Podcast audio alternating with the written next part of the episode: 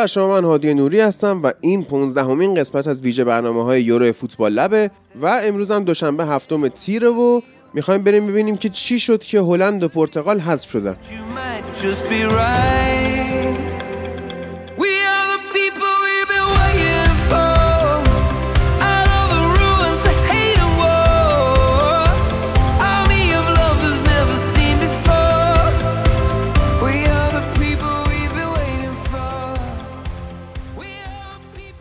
توی اولین بازی که برگزار شد به حال هلند به جمهوری چک باخت. من قرار بود که یعنی هماهنگ کرده بودم واقعا که عارف رو هم به عنوان طرفدار هلند بیاریم ولی خب متاسفانه هماهنگی ها تبدیل به ناهماهنگی شد. اما قرار شد که یک اپیزود جدا عارف بیاد با یکی از دوستاش احتمالا و حالا یکی از بچه های ما بشینیم کلا مشکلات تیم هلند رو بررسی کنیم. همینجوری که قراره با نعیم عزیز مشکلات رئال مادرید رو بررسی کنیم و اینا میفته بعد از یورو. یا حالا می‌تونه تو این فاصله بین مرحله های یورو هم مال هلند بیفته مال رئال میفته برای بعدا. اما هلند به جمهوری چک باخت. در بازی که نیمه اولش خیلی اتفاق خاصی نمیافتاد توی بازی.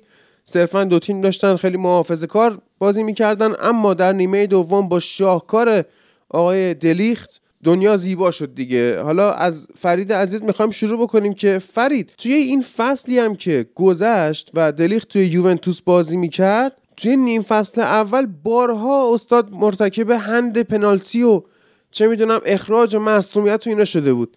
و آیا همچین کسی واقعا می‌تونه نبود یکی مثل فندایک جبران کنه یا نه؟ و سوال بعدیم از ایلیا اینه که فندایک تا حالا یک دقیقه در یورو و جام جهانی هم بازی نکرده. آیا اگه فندایک می بود مثلا نهاز روحی و اینا می‌تونست کار واسه هلند در بیاره؟ یا اینکه می‌خواست بیاد صرفا تجربه کنه و استرس تورنمنت هم حالا ببینه که چی میشه؟ یعنی اینکه طرفدارای هلند میان میگن که ما اگه فندایک رو داشتیم فلان می‌شد این این که الان و گفتن این یعنی چه؟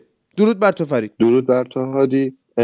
دلیخ در موردش بخوای صحبت کنیم اینکه توی یوونتوس تعداد بازی های زیادی کرده و در بازی ها در واقع نمرات خوبی گرفته تکلای صحیحی زده. اما اینکه تو ایتالیا به خاطر اینکه اینقدر دفاعشون سه, سه, سه نفره و چهار نفره هی سویچ میشه باعث شده بود یک سری بازیکنهای پا چپ مثل کیلینی که البته کیلینی کم و یه سری بازیکنهای دیگه مثل دنیلو که میومدن تو سه تا دفاع وسط قرار می‌گرفتن یه سری تاکتیک های عجیبی تو دفاع ببینیم از آقای پیرلو که دیگه الان مربی یوونتوس هم نیست. و خب نکته مهمی هم اشاره کردی یه بازیکنی که یک دفعه انقدر بزرگ میشه انقدر حالا hype رسانه‌ای یا واقعا آیا میشه تو دو سه سال به یه نفر انقدر بال و پر داد که بره جزو سه تا بازیکن برتر جهان ولی همچنان تا حالا تو یورو یا جام جهانی بازی نکرده باشه؟ این واقعا نکته عجیبیه و باید ببینیم که آیا واقعا حق فندایک بوده که همچین اتفاقی بیفته یا نه؟ ولی خب آقای دلیخت خیلی سعی کرده بود که از آقای کیلینی یاد بگیره. حتی اون هندی هم که انجام داد خیلی مقایسه شده بود با هندی که آقای کیلینی در لیگ قهرمانان انجام داده بود جلو موناکو و توپ از جلو موتینیو زده بود. و خب این اتفاق میفته دیگه. خیلی خطای در واقع ناشیانه ای بود هند ناشیانه ای بود که احتمالا به خاطر سن پایینش شاید ما یه ذری قبلا هم در مورد پدری فکر می‌کنم تو لالیگا حرف زدیم که یه سری بازیکن جوون به خاطر اینکه کم در واقع اسکواد ضعیف تیم ها باعث میشه این بازیکنهای جوون زیاد بازی کنن هر چقدر هم بازیکنهای خوبی باشن زیاد بازی کردنشون باعث اشباع شدنشون میشه و یه همچین اشتباهات عجیب غریبی ممکن ازشون ببینیم.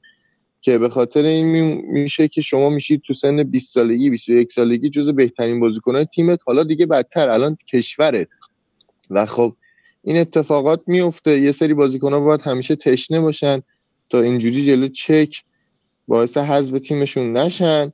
ولی خب آقای دلیخت خیلی فصل خوبی داشت توی یوونتوس. با دمیرال شده بودن زوج خط دفاعی و در تیم ملی هم بدشانسی مصدومیت آورد. ولی واقعا در مورد فنداک نکته جالبی بود که چجوری میشه یه بازیکن بره جز سه بازیکن برتر جهان و اینقدر در موردش حرف بزنیم و تا حالا تو یورو و جام جهانی بازی نکرده باشه. و خب آره دیگه باید ببینیم چجوری میشه. درود بر تو. درود بر تو و تمام شنوندهای فوتبال. یه چیزی که وجود داره در مورد نکته که فندای گفتی خب درسته. ما سر برونو هم بحث کردیم. اون بحثی که آقا هر بازیکن مطرحی توی تورنمنت اول معتبر ملیش مثل یورو جام جهانی شاید اون عملکرد همیشگیش توی باشگاه رو نداشته باشه. اما فندایک از لحاظ روحی روانی انقدر تونست خودش رو توی اون یکی دو سال حضور توی لیورپول به یک بازیکن بزرگی تبدیل کنه از لحاظ انگیزشی و از لحاظ روحی و از لحاظ شخصیتی که خیلی اون مراحل رو رد کرده بود. زمانی هم که تو لیگ ملت ها زیر نظر کمان داشت تو تیم ملی هلند بازی می‌کرد سابقه کاپیتانی رو داشت و تو تیم ملی هلند هم داشت وظایف مشابه رو ایفا می‌کرد و به نظر از لحاظ شخصیتی فنداک اونقدر به اون تکامل و اونقدر به اون مرتبه رسیده بود که بتونه تیم رو هم از لحاظ فنی توی خط دفاع رهبری کنه و هم از لحاظ روحی روانی یک رهبر خوب باشه برای تیم ملی هلند. چون شخصیتش رو داشت واقعا و می‌تونست توی همون یورو اول خودش نشون بده این رو. اما خب یک مسئولیتی داشت جردن پیکفورد. حداقل تونست ضعیف کنه یکی از رقیبای انگلیس هر شود که خودش دروازه‌بان خوبی نباشه. و به این شکل هلند حذف شد توی این بازی با اشتباه دلیختی که داشت واقعا تا اون لحظه خیلی خوب کار می‌کرد و خوب بازی می‌کرد. اما تا گفت خود فرید هم امسال فصل بهتری رو داشت نسبت به سال گذشته و توی یوونتوس جا افتاده بود. اما خب واقعا اتفاقات جالبیه که تو فوتبال و توی این تورنمنت ها میفته و به یاد میمونن و این اخراج دلیخت هم از اون اتفاقات به یاد موندنی خواهد یکی جردن پیکفورد در واقع تیم ملی هلند رو اذیت کرد. یکی هم من که بازیکناشونو گشته بودم توی فانتزی واینالدوم و بیلیند و دانفرایز. یا به قول آقای سیانکی دانفرایزر که اصلا نداریم همچین چیزی. ولی خب اگه سیانکی بخواد همه چی داریم. هم تولید می‌کنیم مثلا براش. و اینکه خیلی از طرفدارای هلند واقعا به تاکتیک های دیبوئر ایراد می‌گیرن. اما خب یه چیزی واقعا برای من سواله ها. اسکواد هلند آیا به نظر شماها قابلیت تاکتیک دیگه ای داشت که دیبوئر نکرد یا واقعا ضعف دیبوئر بود؟ مثل دوره کمان قابلیت 4 3 رو داشت. یعنی اون 4 3 که کمان به خوبی بازی می‌کرد و تیم داشت خوب نتیجه می‌گرفت دوره کمان. اما کمان به نظرم توی 4 3 که بازی می‌کرد خیلی خوب داشت نتیجه می‌گرفت خیلی خوب بازیکن جا افتاده بودن. همین دفاع همین هافبک سه نفره با درون و فاینالدوم و دیونگ خیلی خوب داشتن بازی می‌کردن و زمین رو گرفته بودن و تداخل وظایف هم ایجاد نمی‌شد. خیلی هم وای فاینالدوم اونجا بهتر داشت کار می‌کرد. بجد بازی دیشب که فاجعه بود تو مرحله گروه خوب بود. بازی دیشب فقط ده تا پاس داد و یک عملکرد بسیار فجیع رو دیدیم از فاینالدوم. اما توی تیم بلند میشه با سیستم 4 بازی کردن اما مشکل به نظرم بیشتر از تعویزهاش میاد و از ترکیب های ابتدایی که میتینه یعنی از ابتدا توی مسابقات گروهی می‌تونست به دانیل مالن بازی بده که توی جو مسابقات قرار بگیره حتی با اینکه می‌دونیم که از وکهورس برای اینکه بخواد مکمل دیپای باشه بازیکن بهتریه. اما خب کم بهش بازی داد استفاده نکرد ازش. وکهورس رو بازی داد در دو بازی اول. حتی توی بازی سوم دیگه دانیل مالن بازی داد بازی خوبی انجام داد و بالاخره تو مرحله حذفی اولین بازی مهم بازیش داد اون اشتباه دانیل مالن مرتکب شد. همون تک به تک و گل نزد و در برگشتش دلیخت اخراج شد. و به نظر می‌رسه می‌تونه تاکتیک های بهتری رو استفاده کنه و همینطور تاکتیک های دفاعیش تیم توی دفاع خیلی آسیب پذیره هم مخصوصا تو کناره ها یعنی هم جلوی اوکراین رو دیدیم و هم جلوی چک دیشب که تیم تو کناره آسیب پذیره و خب واکنش درستی هم نشون نتونست بده به اخراج دلیخت. یعنی یک تعویزی کرد که خب بازی رو به نفع چک در آورد. تعویزش که آوردن پرومس سیستم رو چار چار یک کرد یا چار یک سه یک که سعی می‌کرد اون رو بمنده اما اون هم بسته نشد. چک از کنارها به خوبی حمله کرد و بازیکنان هلند هم مهمترین درگیری های بازی رو باختن سر اون. دیبوئر به نظرم نشون داده که مربی بزرگی نیست. یعنی هلند بعد از نرسیدن به دوتا تورنمنت معتبر به این نیاز داره که یک مربی بزرگی داشته باشه که بخواد اونا رو برگردونه به یک سطح ایدئال بخواد اونا رو در حد یک مدعی نشون بده و هلند اصلا و دیبور اصلا مربی مدعی نیست. مربی بزرگه نیست که هلند رو تبدیل به مدعی آره منم همچنان معتقدم که درستی که اسکواد خوبی ندارن درستی که استکلنبرگ دروازه‌بان دالی بیلین دفاع ولی با همین اسکواد آیا کمان نتیجه بهتری گرفته؟ و شما وقتی دارید مهاجم می‌ذاری برای یه تیمی که می‌خواد از وینگ بکاش انقدر استفاده کنه نیاز به یک بازیکن سرعتی و یک نیاز به یک بازیکن هدزن و قد بلند داری. و استفاده از مالن و دیپای همزمان بدون یک مهاجم نوک صرف یه ذره گیج کرده بود خط حمله هلند رو و تو از سمت چپ و راست فقط این ور به اون ور انتقال پیدا می‌کرد. و یه بازیکنی نبود که بگن آقا این آخرین گزینه است بدیم به این ضربه آخر رو بزنیم. کاری که با اوکراین کردن و وگهورست اون موقعی که اومد تمام پاس های نهایی به اون بود و می‌رسید و اون ضربه آخر رو می‌زد که یکیش هم گل شد. و خب استفاده از دو تا وینگر توی 3 5 2 کار اشتباه و عجیبی بود که آقای مالن هم نشون داد که چقدر بی تجربه است. امیر حسین درود بر تو چه خبر؟ درود بر شما درود, درود بر همه شنونده ها سلام. پیش بینی کردیم که درست شد. بله. و هیچ جور صحبت و این هلنده معلوم بود. بله. قضیه اینه که این هلنده کاملا بوی حذف شدن رو می‌داد.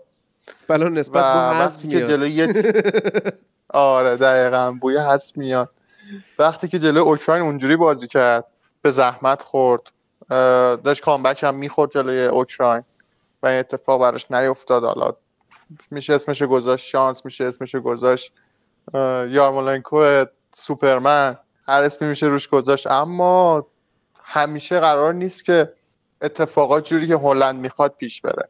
همونطوری که داخل لیگ ملت های اروپا همونجور که هلند می‌خواست همه اتفاقا پیش رفت و تا فینال اومدن. اما همیشه قرار نیست اونجوری باشه. و از یه طرف دیگه هم وقتی که کمان رفت سیستم عوض شد. بازیکن ها بازیکن های خوبی هستن اما استفاده ازشون درست نیست توی این تیم. وقتی که شما بازیکنهایی داری مثل آکه دلیل نمی‌بینم که بخواد دالی بیلیند بازی کنه.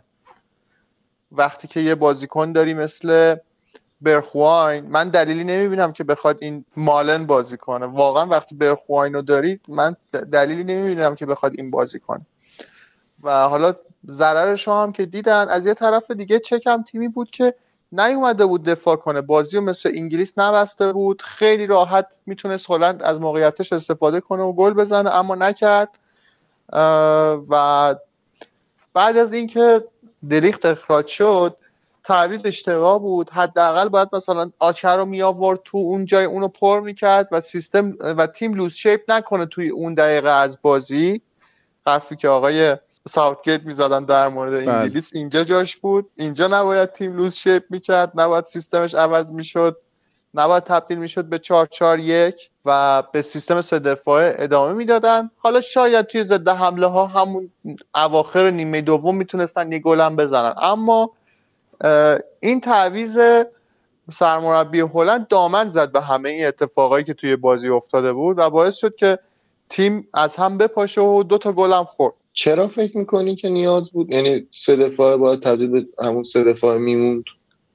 ببین تیم نه حدود 70 دقیقه 75 دقیقه اونجوری بازی کرده حداقل گل نخورده. هر بازیکنم توی جای خودش جا گرفته. به جبر بازی عادت کرده. حالا شما میای سیستم رو عوض می‌کنی از سه دفاعه می‌کنی چهار دفاعه. خب معلومه یه قسمت هایی که از قبل یه کسایی دیگه بودن پوشش می‌دادن الان نیستن. همونجا میشه جایی که قرار تیم ضربه بخوره و قاطی کردن بازیکن. همون اتفاقی که افتاد خیلی راحت سانت انجام شده گل خوردن. ببین من الان امیر و حسین دروازه‌بان خب من با امیر حسین موافقم. ولی فرید رو درک می‌کنم. به خاطر اینکه فرید از اون مربی های ریاکتیوه. یعنی سریع می‌خواد به اتفاقات داخل بازی واکنش نشون بده. از اون ورم حرف امیر حسین درسته که به نظر منم با ثبات توی تاکتیکش می‌تونست حفظ بکنه نتیجه رو و حداقل بکشونه وقت اضافه چکیا رو خسته کنه شاید بتونه تو وقت اضافه گلی بزنه یا حداقل بره پنالتیا ببین یه چیزی هم من می‌تونم بگم. حتی اگه بازی ده نفره هم نمی‌شد چک شانس پیروزی داشت آه. و چک داشت خسته می‌کرد هلندا یعنی وسط زمین خیلی میدویدن. wing back ها مجبور می‌شدن خیلی بیان عقب خیلی بدوئن مخصوصا دامفریز یعنی همون دامفریز و فن آرهولد سوچک مخصوصا تو سمت راست خیلی سوچک تو سمت راست خیلی اذیت داشت می‌کرد تیم هلندو. و اضافه شدن هافبک های چک به کناره ها اینا رو داشت کاملا اذیت می‌کرد. یعنی من می‌تونم بگم همین قضیه رو که انقدر تیم چک توی خط هافبکش جنگندگی و تحرک داشت که تیم هلند داشت کارش سخت می‌شد. و به نظرم حتی اگه دلیخت هم اخراج نمی‌شد این تیم شانس این رو داشت که بتونه ببره هلند رو. و سر همه بیشتر چک داشت هلند رو خسته می‌کرد. و به اینم توجه کنیم. هلند دیگه به نظرم کار خیلی زیادی نمی‌تونست انجام بده. من به نفراتی که وارد زمین می‌کنه ایراد می‌گیرم از طرف دیبوئر ولی خب چک هم خیلی خوب بازی کرد. یعنی این هم می‌تونیم بگیم که خب توی لیگ برتر انگلیس توی لیگ های معتبر جهان و همچین تورنمنتی انقدر سطح تیم به هم نزدیک شده تیم های مدعی و تیم های معمولی تر مثل چک که با یک اخراجی این تیم کاملا بازی رو دستش می‌گیره و کاملا انقدر حمله می‌کنه تا گل بزنه و واقعا شما که مثلا دهه های گذشته فوتبال اروپا رو ببینی همچین اتفاقاتی نمیفته یعنی یک تیمی که اخراج میشه احتمال اینکه بیاد به تیم قوی تر از خودش گل بزنه کمه. و بازی رو درش دستش بگیره. اما چک خیلی خوب بازی کرد. کاملا یک مالکیت با اصول خوب با حوصله یک بازی بسیار کاملی رو از چک دیدیم که با همون اصول خودشون که از قبل می‌رفتن و رفتن با یک سیستم بهتری پیش بردن و مالکیت رو در اختیار خودشون گرفتن. تا همون موقع هم خیلی چیز نمی‌کردن. تا موقع خیلی دفاع نمی‌کردن به قول امیر حسین و توی یک سوم دفاعی لو بلاک تشکیل بدن. تیم خوبی بود چک. یعنی اصلا نمیشه به این نکته بی توجهی کرد که بازیکنهای خوبی داشت مثل سوشک مثل توماس هولز و پاتریک شیک که گل زدن و بازی بسیار خوبی کردن.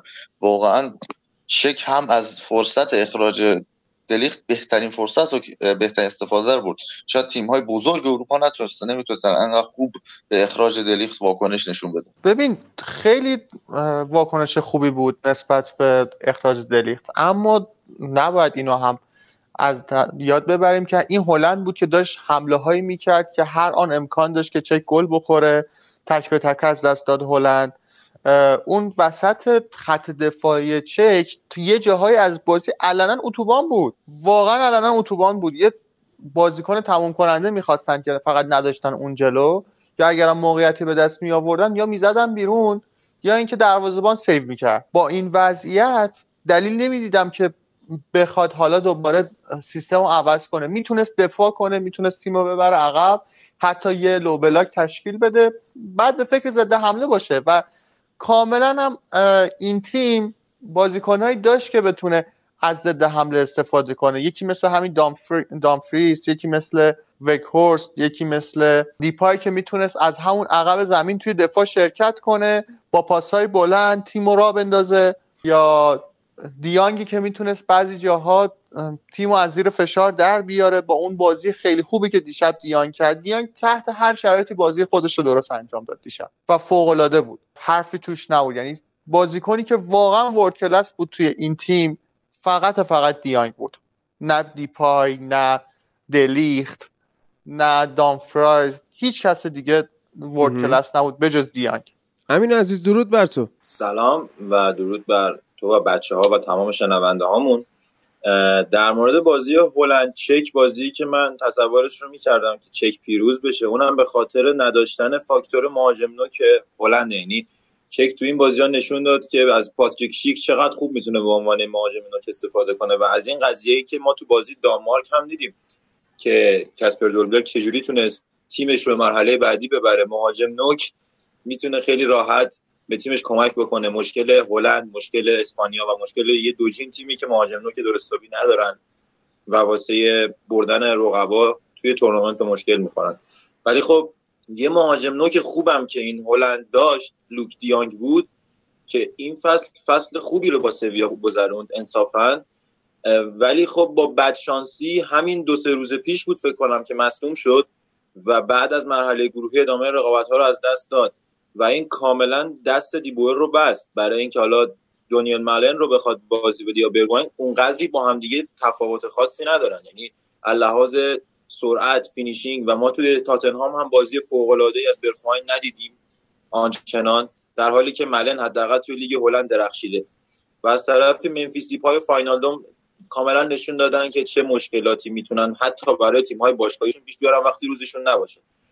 و حرف امیر حسین که کاملا درست یعنی فرانکی دیانگ تنها بازیکنیه که توی هر سطحی بازی بکنه بازیش با یک بازی سوپر استاری خواهد بود. چه توی بارسای ضعیف چه توی هلندی که خوب نباشه توی روز خوبش نباشه. تنها کسی که اونجا قرار خوب بازی بکنه فرانکی دیانگ خواهد بود. اما در مورد چک بچه ها کامل صحبت ها رو گفتن ولی از این نگذاریم که این تیم چقدر توی دفاع تونست خوب کنترل بکنه و عملکرد خوب واچلیک هم توی دور گروهی و هم الان کاملا تونسته حتی گاهن که این خط دفاع اشتباه می‌کنه رو کاملا پوشش بده. و کلا ما یک تیم رو داریم می‌بینیم این بار برای جمهوری چک و به نظر من بازی اینها با دانمارک یک بازی بسیار جذاب و تاکتیکی خواهد شد و برای علاقمندان به فوتبال تاکتیکی از اون بازی قشنگا خواهد ولی در کل خیلی از طرفی خوشحال شدم که این هلنده هست شد حداقل دیپای مصدوم نخواهد شد و در مراحل بعدی چک رو خواهیم داشت و دانمارک امیدوارم اتریش که نیومد بالا تیم های کوچک بیشتری بیان بالا. فقط من یه جمله اضافه کنم که این پاتریک شیک خیلی بازیکن خوبیه اما خوراکش اینه که بازیکن تو خط دفاعی حریف مصدوم شه. یعنی از زمانی که دفاع سه نفره یک بازیکنش حذف شد این بازیکن فهمید که چجوری با پست نه و نیم بین این دوتا قرار بگیره و موقعی که لازمه ضربه نهایی رو بزنه. و واقعا گزینه جالبی برای یه سری از تاکتیکاس این پاتریک شیک. ما در مورد این لاله های واژگون می‌تونیم بگیم که خب نمی‌دونم چطوری شما به دیبوه فوش میدی وقتی که دوره قبلی نبودی. دوره قبلی با صفر امتیاز سه تا باخت به دانمارک آلمان و پرتغال تو گروه هست شدی. واقعا شما پیشرفت کردی. الان تا همین یک کشتا اومدی و ممنون آقای دیبوهر باشیم و تیمی که ساخت و بسیار پیشرفتم پیشرفت کرده تیم هلند. در دوره های بعدی همین رو خواهیم دید و به حال یکی از مدعی رفت و واقعا الان دیگه برنده بازی آلمان انگلیس اگر انگلیس باشه می‌رسه فینال. اگر آلمان باشه که می‌تونه به سوئد و یا برنده دانمارک چک در نیمه نهایی ببازه واقعا. آره. و مسئله هواشی بازی آلمان انگلیس هم بوده این یکی دو روز. الان امروز آلمانی ها می‌خواستن برن تو ومبلی تمرین کنن. انگلیسی ها ندادن ومبلی رو بهش گفتن ما نمی‌ذاریم شما در تمرین کنیم. خب بابا دی... بله. توش بازی برگزار شده. زمین خراب میشه. نه آقا طبق پروتکل تو این تورنمنت ها باید تمرین روز قبل تو خود استادیوم برگزار بشه. خب. و انگلیسی ها خودشون دارن تو وبلی برگزار می‌کنن. چه آلمان فقط نباید بتونه. و گفتم بارون ممکنه بیاد و زمین ممکنه خراب بشه و بخاطر همین نشه بازی رو با اصلا برگشتن گفتن از اینجا تا لندن جاده ها خیسه. خب؟ قهرمان یورو این انگلیسه. حالا بله.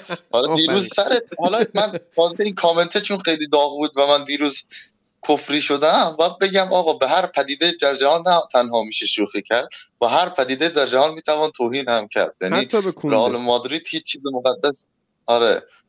پونده رئال مادرید منچستر یونایتد هیچ تیمی هیچ پدیده در جهان مقدس نیست. و هم می‌تونید شوخی کنید هم می‌تونید توهین کنید. مرتضی فونونی زاده لایک دیس مسیج. دقیقاً. بابا آخه اون کسی که میاد میگه که واکنش نشون میده که حالا ما یه شوخی با رئال یا مثلا با کونده کردیم خب قطعا شنونده ثابت فوتبال لب نیست. اگه بود می‌دید که بدترین شوخی ها و توهین ها و اصلا همه چی با منچستر یونایتد تیم خودمون شده. من نمی‌فهمم. آره یعنی اصلا آره نمی‌دونم چه وضعیه حالا واکنش بهترین واکنشی که نسبت به کارشکنی انگلیسی ها بوده کل رسانه ها آلمان اعتراض کردن سر این قضیه. چون قشنگ یه کارشکنی بحرینی طور این کار انگلیسی ها توی یورو دارن بحرینی بازی در میارن.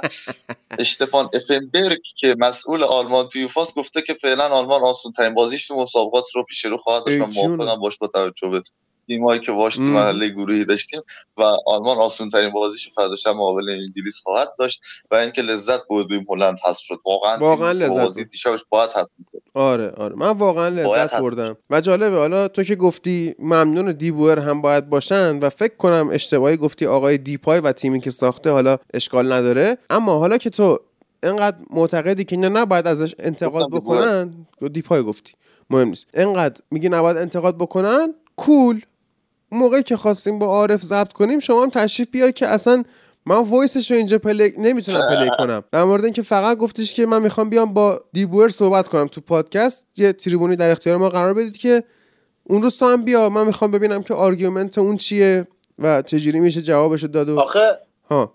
هادی این هلنده خب یه squad یه دستی نداشت که یه تیم درستی نداشت. یعنی اینا توی نقاطی از زمین لنگ می‌زدن. یعنی مثلا نگاه می‌کردی دروازه‌بان که هیچی من در موردش صحبت نمی‌کنم حرفا رو زدم. تو خط دفاعی دلیخت نبود. این یه بازی اومد که اینم این شکلی. یعنی دور گروهی رو که تقریبا نبود. بعد بیا جلوتر هافبک دفاعی شماره 6 اینا میشه دی‌یونگی که تو بارسا تو box بوده یا فاینال دومی که توی لیورپول نیمکت بوده. یا مارتین درونی که اصلا تو آتالانتا اونجا بازی نمی‌کنه. و کلا اینا خب استیبل نیست. تیمت کجه انگار. صاف وای نمیسته. تو هر جوری اینو اوتو کنی یه خط میافته روش. تقصیر دیبور نیست تقصیر کمن نیست. نسلی که اینا ساختن صرفا یه سری آدمن دارن میدوئن مثل بابل. یعنی نگاه می‌کنی ملن میدوه دیپای میدوه برخواین میدوه دنفرایز میدوه فاینال دوم فقط میدوه. یه ده دقیقه ندوان فکر کنن چیز اتفاقات بهتری میفته و از داستان فندبیک هم تاثیرات خودش رو داشت. نفرات توی box اینها باید بیشتر می بود برای گل زدن و فندبیک یکی از اون نفراته که وقتی وارد box میشه خطرناکه. تو آژاکس خیلی می‌دیدیم. حالا منچستر نابودش کرده. ولی این رو هم حتی نداشت هلند که بخواد استفاده بکنه و این بود دلیلش. به نظرم دیبور آنچنان تفسیری نداره اما بریم بازی جذاب بعدی که فرید عزیز که میگفتش که پرتغال اگه از گروه بیاد بالا قطعا میره واسه قهرمانی بازی رو به بلژیک باخت و درسته بچه ها من حرفتون رو قبول دارم و در عین همون حال حرفتون رو قبول ندارم. حرفایی که توی live دیشب می‌زدیم. عرض به خدمت شما که اولا که اگه می‌خواید تحلیل کامل post match رو بشنوید برید توی همون IGTV های Football Lab.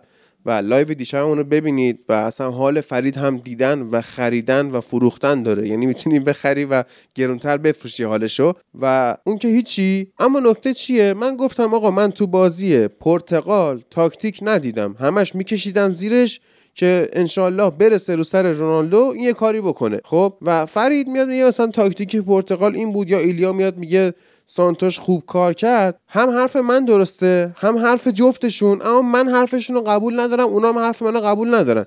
این چجوری پیش میاد؟ اینجوری که آقا من به شخصه از هیچ تورنمنتی خوشم نمیاد. چه می‌خواد جام جهانی باشه چه می‌خواد یورو باشه چه می‌خواد چمپیونز لیگ باشه هر چی. به خاطر اینکه تو تورنمنت که بازی ها حذفیه شما مجبوری خیلی عملگرا کار کنی و بار تاکتیکی خاصی نداره مسابقات.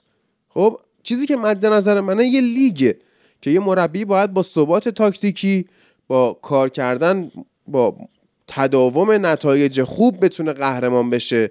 اون لیگی که مد نظر منه که تاکتیکا توش نمایان میشه. تو تورنمنت ها بله یا طرف می‌بینه که اگه من بکشم رو سر رونالدو جواب می‌گیرم. دوره قبلی این شکلی قهرمان شدم. کول با همین فرمون میرم جلو. خب من این بازی رو نمیپسندم. ولی از نظر اینکه در واقع تاکتیک تورنمنت این شکلیه حرف بچه ها درسته. من تاکتیک نمی‌بینم چون مد نظرم تاکتیکی که توی لیگ داره انجام میشه. درود بر تو مجددا فرید عزیز و در مورد پرتغال و حذفش صحبت کن. یه ذره عجیب بود حرفات به خاطر اینکه مثلا شاید در مورد گواردیولا همین حرف رو می‌زنیم در واقع کاری که می‌کنه اون تداوم نتایج خوب تو لیگ. ولی من خب به تاکتیک گواردیولا عزیزم من به تاکتیک گواردیولا کی ایراد گرفتم؟ نیم فصل اول که جلوی تیمای ضعیفی که جلوش اتوبوس پارک می‌کردن تاکتیکی برای باز کردن اون نداشت. تو نیم فصل دوم ایلیا چند تا 22 تا برد آورد گواردیولا. آره؟ یه بازی ما اومدیم به تاکتیک این آره، ایراد بگیریم. به جلوی اوله فقط واداد و جلوی بیلسا. و جلوی بیلسا که اصلا دیگه ول کرده بود لیگو کلا. و جلوی اوله هم باختش که خب اوله از نظر تاکتیکی تو اون بازی دست بالا رو داشت. وگرنه کلی هم توی اون مدتی که داشت تداوم بردهاش اتفاق میافتاد کلی هم به تاکتیکاش ما اعتبار دادیم به 4 6 0 و غیره. فرید عزیز. آره در مربی در واقع نتیجه گرایی نیست. مربی بیشتر تداوم گراییه که رو تداومی که داره و در واقع پیشرفتی که می‌کنه نتیجه حالا ولش کن. بریم بازی دیشب. پرتغال یک تاکتیک هافبک سه نفره ای که حتی هافبک رو از بلژیک برد رو گذاشت تو زمین و با سه نفر تونست هافبک بلژیک رو تا حدی خونسا کنه. اما این هافک خونسا کردن به چه دلیل بود؟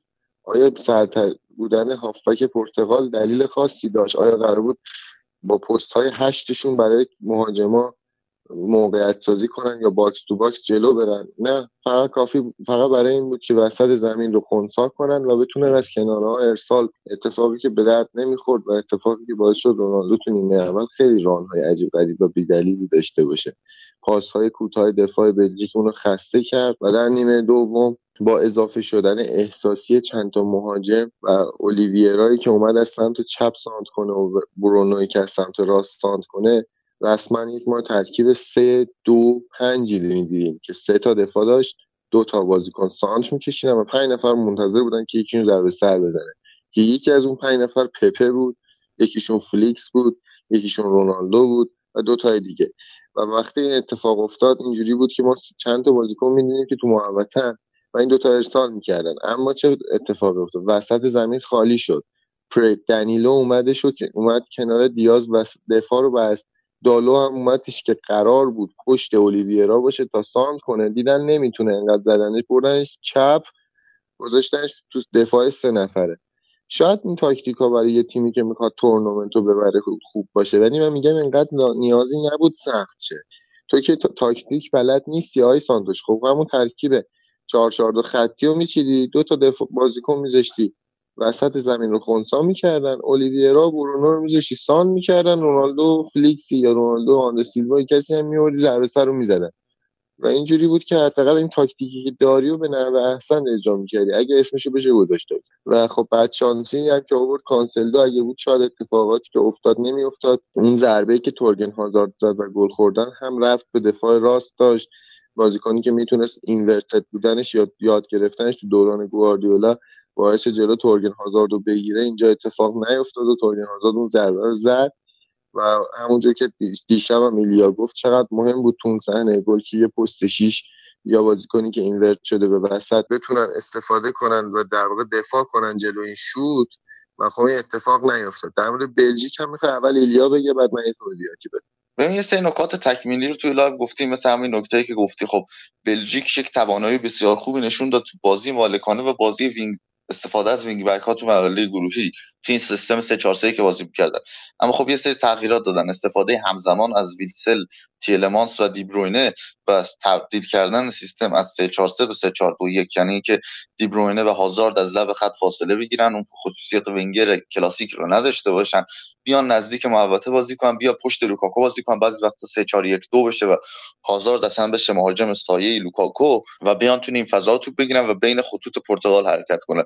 اما کاری که کرده بود پرتغال درست بود یعنی توی نیمه اول مخصوصا بستن بازی تیم توی سی چل دقیقه اول تا زمان گل بلژیک واقعا موقعیت ایجاد نکرده بود و دفاع پرتغال جواب داده بود. اینا اومدن ضعف سمت راست خط دفاعشون با اینورت کردن دالو و عقب کشیدن برناردو سیلوا و تبدیل کردن سیستم به 5 4 1 یا از سمت چپ اضافه شدن خود دیوگو ژوتا به سمت چپ به 6 3 1 این رو بسته بودن و کاملا wing back ها رو از کار انداخته بودن. و اونطور که فرید گفت دقیقا توی یک صحنه تیم پرتغال رفت پرس کنه رونالدو تا 6 قدم پرس کرد. بعد برناردو سیلوا رفته بود جلو پرس کنه ژاو موتینیو همه رفته بودن پرس کنن و اونجا تیلمانس توپ را از زیر پرس در آورد. حمله بلژیک انجام شد و توی یک لحظه بود که برناردو سیلوا برنگشت و اون فضا واسه تورگن هازارد ایجاد شد و شوتش رو زد. و به نظرم این که شما تیمی که تیلمنس داره رو پرس نکنی خیلی کار درستیه مخصوصا از جلو. یعنی تیلمنس بازیکنی که با سه تا دفاع می‌تونه خیلی خوب پاسکاری کنه کارهای ترکیبی رو انجام بده. کاملا قابلیت پرسکوریزی رو دارن و سه تا دفاع بلژیک نشون دادن. یعنی هم تو بازی روسیه هم تو بازی فنلاند و هم تو بازی دیشب اینو نشون دادن.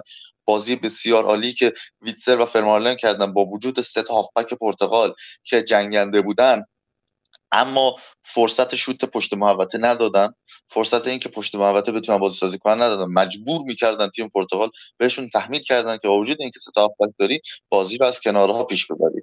و این وضعیتی بود که ویتسل و تیلمنس با بازی خوبشون ارائه کردن و نکته متفاوتی که بلژیک داشت در پرس کردنش بود. به همون سیستم 5 2 که توی نیمه اول زمانی که دیبروینه تو زمین بود هنوز مصدوم نشده بود دیبروینه وسط بازی می‌کرد لوکاکو راست بازی می‌کرد و هازارد چپ بازی می‌کرد. یعنی یه نوع پرسی بود که تقریبا می‌شد گفت بهش mid block هم بود و اونجا پرتغال با توجه به اینکه فقط دفاعهاش توپ رو می‌گرفتن و فول بک هاش فاصله های زیادی داشتن نمی‌تونست خیلی راحت بازی سازی کنه. صرفا مجبور می‌شدن بازیکنهای مثل موتینی و پالینیا و رناتو سانچز بیان عقب از خط حملهشون فاصله بگیرن و با حرکات فردی خودشون یا پاسکاری بین خودشون بازسازی رو برای پرتغال انجام بدن. و کلا فاصله بین خود تو پرتغال زیاد بود. این یکی از نکات منفی پرتغال بود. که رناتو سانچز سعی داشت با تواناییش تو کنترل تو تواناییش تو دریبل زدن و اینها این رو کاور کنه که نیمه اول خیلی خوب بازی کرد. هم از لحاظ دفاعی هم از لحاظ هجومی. ولی تو نیمه دوم این دیگه جواب نداد و بعد از گل که خوردن باز زودتر تعویض انجام می‌شد. برونو فرناندز بازی خوبی رو کرد می‌تونه زودتر بیاد و نکاتی که روی کین در مورد ژاو فلیکس میگه درسته. تو مسئولیت این رو داری با 120 میلیون یورو قیمت که بیای و جلو توی زمین و جلوی حذف شدن تیم کشورت رو بگیری. اگر قرار شوت بزنی شوت بزن. اگر قرار فرصت برای شوت زدن داری فرصت برای اذیت کردن حریف داری ازش دریغ نکن و آخرین فرصت های تیمته و باید از این فرصت ها استفاده کنی. هاروکین گفته من جای رونالدو بودم توی رختکم می‌رفتم می‌گرفتم کتکش می‌زدم. ولی مسئله اینه که خب تیم پرتغال می‌تونست فرصتش رو داشت با توجه به اینکه بلژیک زده بود رفته بود عقب و همینطور دیبروینه رو نداشت که دیگه با سرعت بالا و انتقال توپ سریع بتونه تو ضد حمله پرتغال اذیت کنه مثل نیمه اول. و دیگه اون فرصت رو نداشتن بلژیکیا که بخوان ضد حمله های سریع هم بزنن و کاملا فرصت برای پرتغال بود که تو نیمه دوم بازی برگردونه.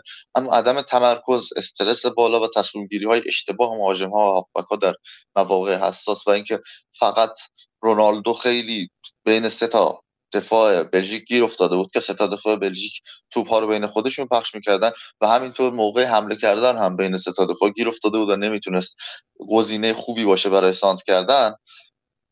این اتفاق می افتاد که اینها تمرکز بالایی نداشتن فرصت خوبی رو نداشتن. به همین دلیل موقعیت های کمی ایجاد شد موقعیت های خوبی کمی ایجاد شد. حالا آقای سانتوش میگه که ما 26 تا شوت زدیم و گل نزدن اونا گل نزدیم اونا 8 تا شوت زدن یکیش گل شده. ولی خب کیفیت این موقعیت ها هم مهمه که پرتغال به خوبی ایجاد نکرد تمرکزش رو نداشت و خب تواناییش رو داشت ولی به این باور نرسیده بودن که می‌تونن از این بلژیک به این بلژیک گل بزنن و برنده بازی بشن هادی یه چیزی هم من بگم این که در مورد قیافه من گفتی حتما پس فردا هم قیافتون می‌بینیم و اینکه فکر می‌کنم که live پس فردا شب رو می‌تونیم ذخیره کنیم هممون با هم و اگرم که احتمالا اون شب که live نداریم بعدا live گرفته خواهد شد. ولی خب هر live هر زمانی که باشه ذخیره شدنیه و احتمالا تعداد ذخیره بالایی خواهد داشت. ببین سر شاید در کانال های غیر فوتبالی هم پخش بشه. سر بازی آلمان و فرانسه به حال ایلیا داشت به من میگفتش که چیز نکن و رو مخ من نرو و اذیت نکن و این حرفا. دیشبم که من اصلا بیطرف بودم تو بازی. یعنی من فقط بیطرف نبودی. نه تو نمی‌دونی بیطرف بیطرف از زمانی بودی که تو نمی‌دونی. نه داشتی کار خودت رو می‌کردی؟ تا موقع که آقا تو نمی‌دونی بیطرف یعنی چی. بازی فینال 2008 رئال و لیورپول ما با یه سری از رفیقامون رفتیم همین کافه که دیشب بودیم دیگه خب؟ و این رفیقمون رئالی بود. منم گفتم من بیطرفم تو این بازی. نه دوست دارم لیورپول ببره نه دوست دارم رئال ببره. ولی بیشتر از اون دوست ندارم که رئال ببره. یعنی ترجیح میدم قهرمان انگلیسی باشه. ولی بیطرفم. و همون جوری که دیشب سر پرتغال بلژیک بیطرف بودم بیطرف بودم بعد بازی داشت گریه می‌کرد. اون می‌گفت دیگه نگو بیطرفم. با اینکه رئال برده بود ولی خیلی من بیطرف بودم. و سر بازی انگلیس و آلمان نه تو نه ایلیا هر چی هم که بگید هیچ کدومتون بیشتر از گرت ساوتگیت و رحیم استرلینگ نمی‌تونید رو مخ من برید که. هر تلاشی بکنید بیهوده است. پس بهتره در یک فضای صلح و آرامش بشینیم بازیمون رو ببینیم تا آلمان حذف شه. این از اینجا بعدم اینکه ها در مورد مصونیت آره. دیبروین. ها. نه من خارج نشد تو نه آخه نمی‌تونم در مورد بازی فرید یه دقیقه وایس. من نمی‌خوام هادی از این زیر این قضیه به این سادگی فرار کنه. ببین ما من هنوز دارم بابت هشت دو payback می‌کنم. از اون طرف حتی امروز هم به هشت دو اشاره شد. آره. و می‌خوام اینو بگم که درسته که من به من دیشب بیطرف بودم و همه حالا تو همون کافه اونایی که دیدن و الان اینجا می‌تونن بگن که من بیطرف بودم ولی هرسی که من خوردم پای پای فرید. و از طرف دیگر این که من فقط منتظرم یکی از این دو تیم حذف شه و بالا سر اون نفری برم که تو این مدت این هشت دو تو مغز من حک شد. حالا فرقی نداره برام چه هادی باشه چه ایلیا باشه. ولی من بالا سر بابا کیارش بود هشت دو.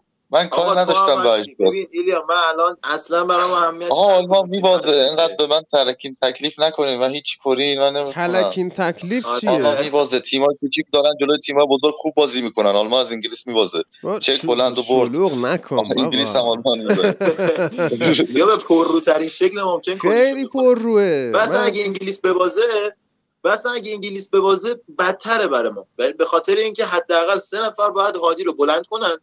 و ببرندش به نزدیکترین مراکز درمانی.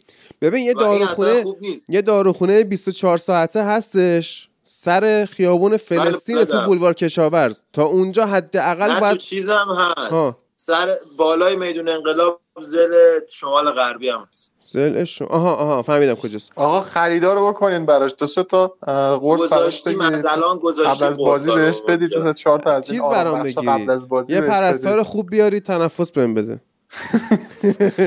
آقا من یه توییتی خوندم که به نظرم توییت جالبی بود. حالا اینو با هم یه مروری بکنیم. مضمون توییت اینه که وقتی فردا امتحان داری چه اتفاقایی میفته؟ ولی خب حالا ما می‌تونیم بگیم وقتی آخر این هفته کنکور داری چه اتفاقایی میفته؟ مثلا زلاتان بهت پیام میده. میگه زلاتان پی میده تو جواب نمیدی.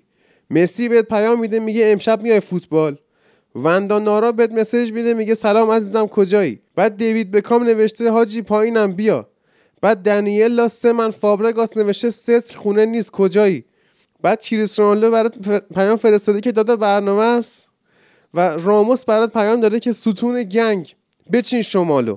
و در خدمت ستون گنگ هستیم که آخر این هفته کنکور داره و همین الان که بحث 8 دو بارسا و بایرن مطرح شد درود بر تو کیارش. درود بر شما. سلام می‌کنم خدمت تمام شنونده هشت بار به تمام شنونده سلام می‌کنم. سلام می‌کنم به تمام دوستانی که هستن امروز تو سر زفته و دلم تنگ شده بود برای همشون. مخصوصا امین عزیز. حالت چطوره؟ والا همه چی خوبه و جات خالی بود. اتفاقا الان هم ذکر خیرت بود. یعنی داشتم به این فکر می‌کردم که کجا به بازه من بهتر بتونم اذیتت کنم. و آره دیگه. سر ویارال که نبودی حال نداد. یعنی اگه سر ویارال میبودی خیلی حال می‌داد. ولی خب زمان کنکور. حالا این آقا انگلیسی یکی رو دیگه. امیدوارم بشه. کیارش انگلیسیه. از همتونم بجز امیر حسین که اونم انگلیسیه از همتون باش طرف داره احسن. آره. بوفانی شروع. آره. بله. خب مشقاتو خوندی برای کنکور یا نه؟ مشقامون نوشت. حالا یکم عجیبه دیگه. یعنی شرایط جوریه که فکر کنم یه سال دیگه هم مهمون این سرنوشت عزیزمون هستیم. به حال دیگه میگذره. بابا آزار تهران بزن. بیا ول کن. مدرک کارشناسی که اندازه چی میگن عدسه بز ارزش نداره. تو باید برای ارشد تلاش کنی. آزار تهران بیا بخون. برو ارشد تو کنکور تو خوب بده. من وای میستم خودم با چوب بالا سرت. تجربه ارشد نداره پیوسته تا دکترا یارو. نه بابا. رشته های پزشکی پیرا پزشکی حتی پیرا پزشکی نه پزشکی ها اینجوری هم پیرا پزشکی پیرا رو درمان یا می‌کنه دکتری یا جوونا رو- نیست. آقا الان شما هر مخاطب جوونی که بعدا با هادی رفیق میشه این اپیزود یادش بیاد بگی هیچ هر هیچ مشاوره تحصیلی از هادی قبول نکنه یعنی آقا داره مشاوره من نمی‌دونستم خب پیرا پزشکی چیه. تجربی کارشناسی نداره. یعنی چی؟ نه خب پوریا، واقعا. نمی‌دونسته که نه جدید آقا تو تا لیسانس پزشکی شنیده بودی. راست میگی. بابا اون اون همه رشته که. بابا های تجربی همه چی داره. فقط که پزشکی نیست. راست. آخه کیارش می‌خواد دندون پزشکی. می‌خواد دندون پزشک. نه مهندس بیا دندونامون رو مجانی نداره. دهن بزنی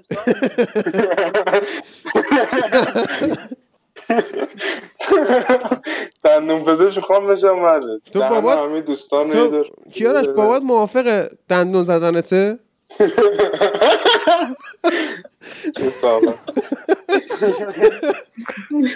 من به صحبتی ندارم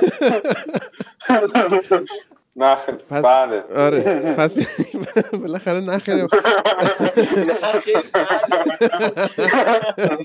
نمی‌دونم به هر حال. دندون پزشکی پولش خوبه. بعیده کسی بهت بگه دندون نزن. در حال جامعه در حال تغییره دیگه. آره. هر روز آره. یه چی میگه. آره. در مورد یورو تا اینجا کار که رسیدیم در مورد بازی باین و بارسا صحبتی داری بگو. آقا ول خواستم واقعا وجود سمدو رو به دنیای فوتبال تبریک بگم. یعنی اینقدر این بشر عالیه. و چقدر خاطره ساخت برا من. Here we go again. آره. بله بله. پیش بینیت از بازی آلمان انگلیس فردا. یعنی انگلیس آلمان. والا راستیتش من یه توضیح ریزایی بخوام بدم. این آقای ساوسگیت واقعا یه ویژگی خیلی خیلی رو اعصابی داره. اونم اینه که نمیاد مثلا به قول خودشون شیوه انگلیسی بازی کنه حمله کنه پرس کنه فولبک ها رو بکشه جلو. درستابی فوتبال بازی کنه. نه هم این که میاد حالت کاتاناچو به قول دوستان ضد فوتبال و اینا فضا رو ببنده بعد مثلا با گریلیش و با سانچو و با نمی‌دونم رشفورد و با فودن و با استلینگ و اینا تو ضد حمله کاری کنه.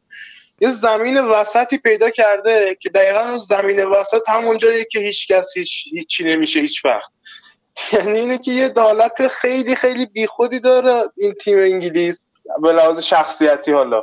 که من بعید می‌دونم خیلی جلو آلمان بتونه کاری کنه ولی خب دفاع آلمان هم قشنگ دکمه خود تخریب داره. یعنی قشنگ خیلی قابل پیش بینی نیست. از سختترین بازی هایی که میشه پیش بینی کرد مثال حرف ولی من پیدا کردم. آلمان در مورد وسط بازی چی؟ کردن در مورد ساوت که که گفتی مثل اینه که تو صدر اسلام شما زبیر باشی. یعنی تماما همین آدم می‌تونه باشه. نه این ور بود نه اون ور بود.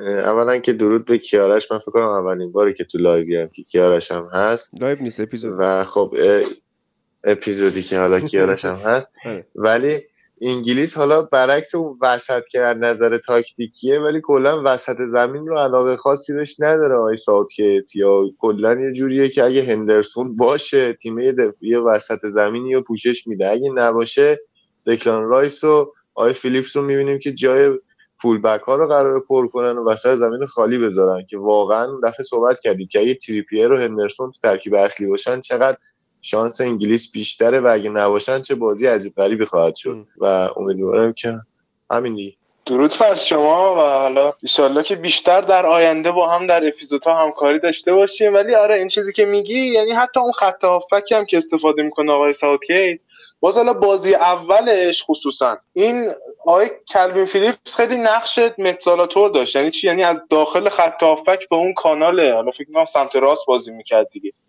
سمت راست خیلی هجوم می‌برد مثلا خیلی دریبلینگ با دریبلینگش با فشارهایی که می آورد با نفوذایی که می‌کرد سعی می‌کرد به خط حمله اضافه بشه. یه حمله توپی اضافه می‌کرد یه پاسی اضافه می‌کرد. این بازی های دیگهش قشنگ دو نفر یعنی دو تا بازیکن با خاصیت های کاملا مشابه رو توی یه نقش کاملا مشابه گذاشته و انتظار داره مثلا معجزه ای بشه. بعد حالا از اون میگم باز اگر شما با دو تا هافبک دفاعی بازی می‌کنید با دو تا هولدینگ میدفیلدر بازی می‌کنید یه حداقلش این اجازه بدید. شما وقتی شاه رو دارید جیمز رو دارید نمی‌دونم تریپیر رو دارید همه این همه 600 تا فولبکی که دعوت کرده رو دارید تو اسکوادتون دیگه حداقل کاری که می‌تونید بکنید که اینا رو اجازه بدید از خط وسط زمین برن جلوتر دیگه. دو تا سانتر بتونن بکشن.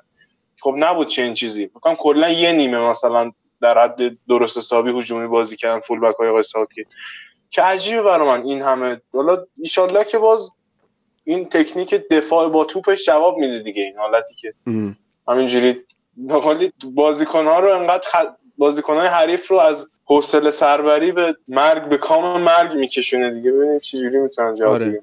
ولی باز به نظرم اون سرعت آلمان می‌تونه حالا دفاعی مثل لوکشا رو یا مثلا دفاعی مثل جان استونز رو خصوصا اگر هندرسون هم درستابی نرسه به بازی که حالا قدرت تخریب نسبتا بالایی داره. احساس می‌کنم توی ضد حملات و تو ترانزیشن ها می‌تونن یه آسیبایی بزنن به انگلیس چون تیمایی که تا الان به انگلیس برخوردن ویژگی مشترکی داشتن سرعت کمشون بود. حالا چه کرواسی با اون میانگین سنیش چه اسکاتلند حالا چه تیم های دیگه. چک.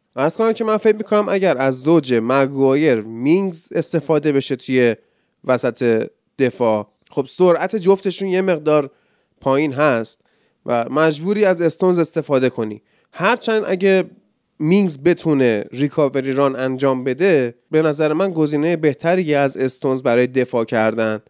و اینکه اگه لوکشا بازی کنه ما با تورنمنت خدافزی خواهیم کرد. و اگه چیلول بازی کنه من هیچ ایده ای در موردش ندارم که حالا از به حال قرنطینه و اینا هم می‌خواد برگرده احتمالا تو تمرینای گروهی هم نبوده و فایده خاصی هم نداره بودنش. تریپیر توی نقش دفاع چپ inverted بازی اول بسیار عالی کار کرد و باعث boost عملکرد رایس و فیلیپس هم شد. فکر کنم همون گزینه inverted. بودن تریپیر جانم شما باید به نکته توجه کنید یه جای خیلی مهمی هم که تو ترکیب شما مخ... یعنی تو بازی شما خیلی اثرگذاری یه نقطه تو ترکیب آلمان یعنی بازیکن مکمل کروس که گورتسکا باشه یا گوندوغان. که اگه گورتسکا باشه که خیلی خوبه. یعنی دقیقا هر چقدر که شاو گورتسکا و دکلن رایس و فیلیپس همه با هم تو زمین باشن همه چی به نفع آلمان پیش میره ولی هر چقدر گوندوغان و تریپیر و هندرسون تو زمین باشن آره. همه چی به نفع انگلیس آره آره. و فکر کنم double pivot مد نظری هم که بتونه بذاره واقعا هندرسون و فیلیپس باشن. هرچند که کیارش دقت کرده باشی اون بازی اولی که به خاطر inverted بودن تریپیر فیلیپس عمل کرده خوبی داشت انقدر توی مطبوعات بریتانیایی هایپش کردن بردنش عکسش رو گذاشتن بغل استاد توی کره ماه. یعنی چیز؟ چه؟ کره نیست. یه چیز دیگه است. ولی کلا آره. خراب شد.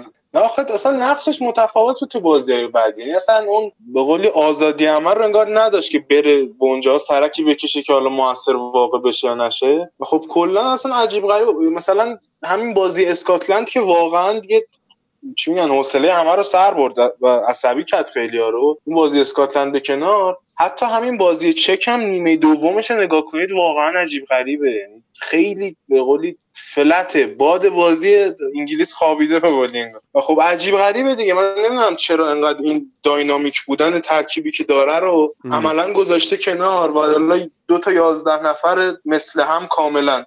هر سری انتخاب می‌کنه و هر سری هم می‌بینه که جواب نمی‌گیره. آقا قبول. حتی اگر حالا میگیم قصد داشته که کنترل بکنه بازی ها رو در اول بازی حالا به موقع با یه گل دو گل ببره بازی ها رو دیگه وقتی دارن مساوی می‌کنن جلو اون اسکاتلند می‌بینیم که سانچو رو- روی اون نیمکت هست. گریلیش روی اون نیمکت هست. رشفورد روی نیمکت هست. و کالورت لوین کالورت لوینی که انقدر. ضربات سر خوبه. و هری کینی یعنی که داره تموم میشه. یعنی ما داریم ساگش هری کین به علک رو می‌بینیم. دقیقا. این چهار نفر اگه تو سطح باشگاهی با هم بازی می‌کردن رسما جهان به لرزه در میومد واقعا. این انقدر بازیکنهای خوبی هستن و انقدر بازیکنایی که حتی بازیشون هم به هم می‌خوره. و این تورنمنت هم پنج تا تعویض داره. این دیگه لیگ جزیره نیست که مثلا با سه تعویض و اینا کار تموم بشه. این همه بازیکن در دسترسش هست. جود بلینگهام در دسترسش هست که حالا ما تو بازی پرتغال دیدیم. رنا... بازیکنی با خاصیت های این آدم. مثل رناتو سانچز چقدر تاثیر داشت تو. بازی خوب پرتغال؟ نسبتا. یه بازیکنی با همین قابلیت با همون قدرت پاسکاری با همون قدرت حالا مثلا بیرون آوردن توپ از فاز دفاعی به فاز حمله اینو گذاشته کنار همه اینا رو. چسبیده به یه دونه فیل فودن و یه دونه استرلینگ که اینا هم هیچ کاری نمی‌کنن هیچ وقت. یعنی عجیب اصلا آقای ساوتگیت دیگه آره بعد یه عکسی هم داره توی انشالله که آخر پادکست بگیرتش انشالله. آلمان هست کنه توی جشن قهرمانی شده. تو شبکه های اجتماعی یه عکسی داره دست به دست میشه که توی یک استخری هری مگوایر و لینگارد و اینا سوار بر اسبای تکشاخ دارن آب بازی می‌کنن که اینا شایعه است توجه نکنید. این عکس مال جام جهانی 2018 الان بدون حضور لینگارد با این اسبای تکشاخ اینا دارن آب بازی می‌کنن. و یه عکس دیگه هم هستش که اینا نشستن تو جکوزی با فیل فودن با اون موهای جذابش که اون جالب عکس فوق العاده اون است عکس عالیه. بعد 100 اون عکس مگابایت. من یعنی اینترنت برام. مونده. آه بگو. یعنی یعنی بوکایو ساکا فکر کنم. با اون یکی نمی‌دونم. که با مجری برنامه الن شو آره نشستن تو استخر برای پراید مانت و دارن قشنگ در مورد این مسائل صحبت می‌کنن آره بعد یعنی مجری بر من فکر کنم این همونه که آهنگ متالیکا رو کاور کرده اخیرا خب این لباس همونه خوب که رو اون. توپ لخ می‌رفت میومد اونم هست اینم هست آه بله چقدر. جالب به به. عالی شد I آره. came in like a wrecking ball. می‌دونیم اسمشو نمیگیم من خوندم کی می‌دونه مایلی سایرس کیه؟ ما که ما نمی‌دونیم. من بلد نیستم. من فقط عزیزی خادم رو می‌شناسم که با. اسکوچیش تمدید کرد. آره. آره که کشتن آره. بعد اینکه تمام بازیکنهای تیم ملی انگلستان از جمله گریلیش و مگوایر به فیل فودن قول دادن که اگه ما قهرمان یورو شدیم هممون موامون رو شکل تو می‌کنیم. که من بعد از قهرمانی انگلیس از طرفداری تیم ملی انگلستان استرافم امضا می‌کنم و میرم. اینجوریه کلا ماجرا. همون به قول ترکا برای فرزندم توپ خواهم خرید این همون ضرب مسئله دیگه. حالا ما توپالاجی عالی شد. حالا تو فعلا بگیر بخواب ما موامون رنگ می‌کنیم آره. ما موافقم و دیگه فکر کنم ببندیم دیگه. امیر حسین پیش بینی تا بازی فردا. بازی امروز حداقل. هیچ پیش بینی لازم راست میگه. اصلا بازی اسپانیا امروز امروز با. کرواسی می‌خواد بازی اصلا هادی. یه. مسئله هست. امروز ما اسپانیا داریم. امروز ما فرانسه زشت داریم. اسپانیای زیبا داریم. و همه اینا رو ول کردی چسبیدی به دو تا تیم منفور. تو من یادت دیشب بهت گفتم که از همین دیشب که داشتیم بازی رو با هم نگاه می‌کردیم من استرس بازی امروز رو داشتم و حالم خوب نبود. اصلا یادم رفت که امروز هم بازیه. خب باشه. امیر حسین پیش بینی تا بازی فردا. بینیم از باز انگلیس. انشاءالله چهار هیچ انگلیس آلمان رو ببره. امکان نداره. بزنیم بچه آره. ایریا بازی فردا. بازی امروز هم می‌خوای پیش نه؟ بعد بعد بازی فردا بازی امروز پیش کن من میگم رامشتاین می‌بره رامشتاین قویه دو یک میوز رو می‌زنه. اصلا کار رامشتاین دو یک میوز. اوکی فرید عزیز. آره. دو دو. حالا تو وقت اضافه دو. دیگه معلوم نیست. اوکی کیارش؟ به نظر من ایران قوی کشور آسیا رو می‌زنه. من درسته اینو من می‌خواستم بگم. خب امین تو من همین حرف رو می‌خواستم بگم ولی خب الان اگه بازی آلمان انگلیس رو بخوام پیش بینی کنم ترجیح میدم که آلمان به اشتباه داوری ببازه و حذف. همین. و منم میگم که کینگ کریمسون یک اسکورپیون کیم صفر کارداشیان دو اسکورپیون صفر. کیم کارداشیان میگه آلمان مگه با آمریکا بازی داریم؟ اسکورپیون صفر. و یعنی یکیش ما می‌بریم بازی رو. حالا بریم سراغ بازی امروز که ببینیم چه بازی هایی برگزار میشه. من یک لحظه اپلیکیشن زیبام رو باز می‌کنم ببینم که چه اتفاقایی داره میفته در جهان امروز که ما داریم با شما صحبت فرانسه می‌کنیم. سوئیس میفته و کرواسی اسپانیا. عالی شد. خب امروز کرواسی اسپانیا من میگم که اسپانیا دو یک می‌زنه. فرانسه سوئیس هم پریشیچ فرانسه. کرونا داره. کی؟ پریشیچ کرونا داره اینو در نظر داشته باشی خب پریشیش که دو هیچ پس میگم. بعد اینکه فرانسه سوئیس هم من میگم چیزه. نه خیلی پیش بینی سختیه فرانسه دو هیچ. یعنی جفت بازی امروز رو من دو هیچ پیش بینی می‌کنم. از امیر حسین فرانسه سوئیس دو هیچ فرانسه اسپانیا سه یک. اسپانیا یا سه یک. کیارش؟ فرانسه سوئیس به نظر من سه یک میشه. اسپانیا کرواسی هم به نظرم یه یکیش خیلی خفیف به نفع اسپانیا. فرید؟ یکیچ فرانسه صفر صفر کرواسی اسپانیا تو وقت اضافه اسپانیا. امین؟ من یه پیش بینی اسپانیا این که اگر تو 20 دقیقه اول گل بزنه ممکنه بره بالای چهار اسپانیا و چهاریش به بالا ببره. وگرنه این نتیجه تو مایه نتیجه که فرید میگه حالا یا یکیش یا تو وقت اضافه. ولی پیش بینی خودم از این بازی چهار هیچ اسپانیاست و فرانسه سوئیسی که به نظرم یا مساوی وقت اضافه فرانسه می‌بره یا یه گل اول بازی می‌زنه و مثل بلژیک میبنده همون یکیش. ایلیا؟ من هستم رو پیش بینی بازی سوئیس فرانسه هم 4 هیچ فرانسه می‌بره. و اینکه بازی کرواسی اسپانیا میره پنالتی و کرواسی می‌بره. عالی شد. خب. عرض کنم که رسیدیم به پایان این دفتر یادتون باشه که اپیزودهای ما رو می‌تونید از کانال توییت اسپورت هم دانلود بکنید و داشته باشید برای خودتون و اینکه ما بازی. انگلیس و آلمان رو توی همون کافه پنجره که خدمتتون عرض کردم خیابون انقلاب خیابون 16 آذر پلاک 52 زیرزمینی که خواهید دید بازی رو می‌بینیم و منتظرتون هم هستیم. همین الان هم چند نفر به من گفتن میان که ما منتظرشون هستیم و می‌خوایم در کنار هم بازی رو ببینیم. گل داشته باشه کیف کنیم. درود بر شما درود بر توتونچی و با این خبرهای هیجان انگیز وقتش ازتون خداحافظی کنیم.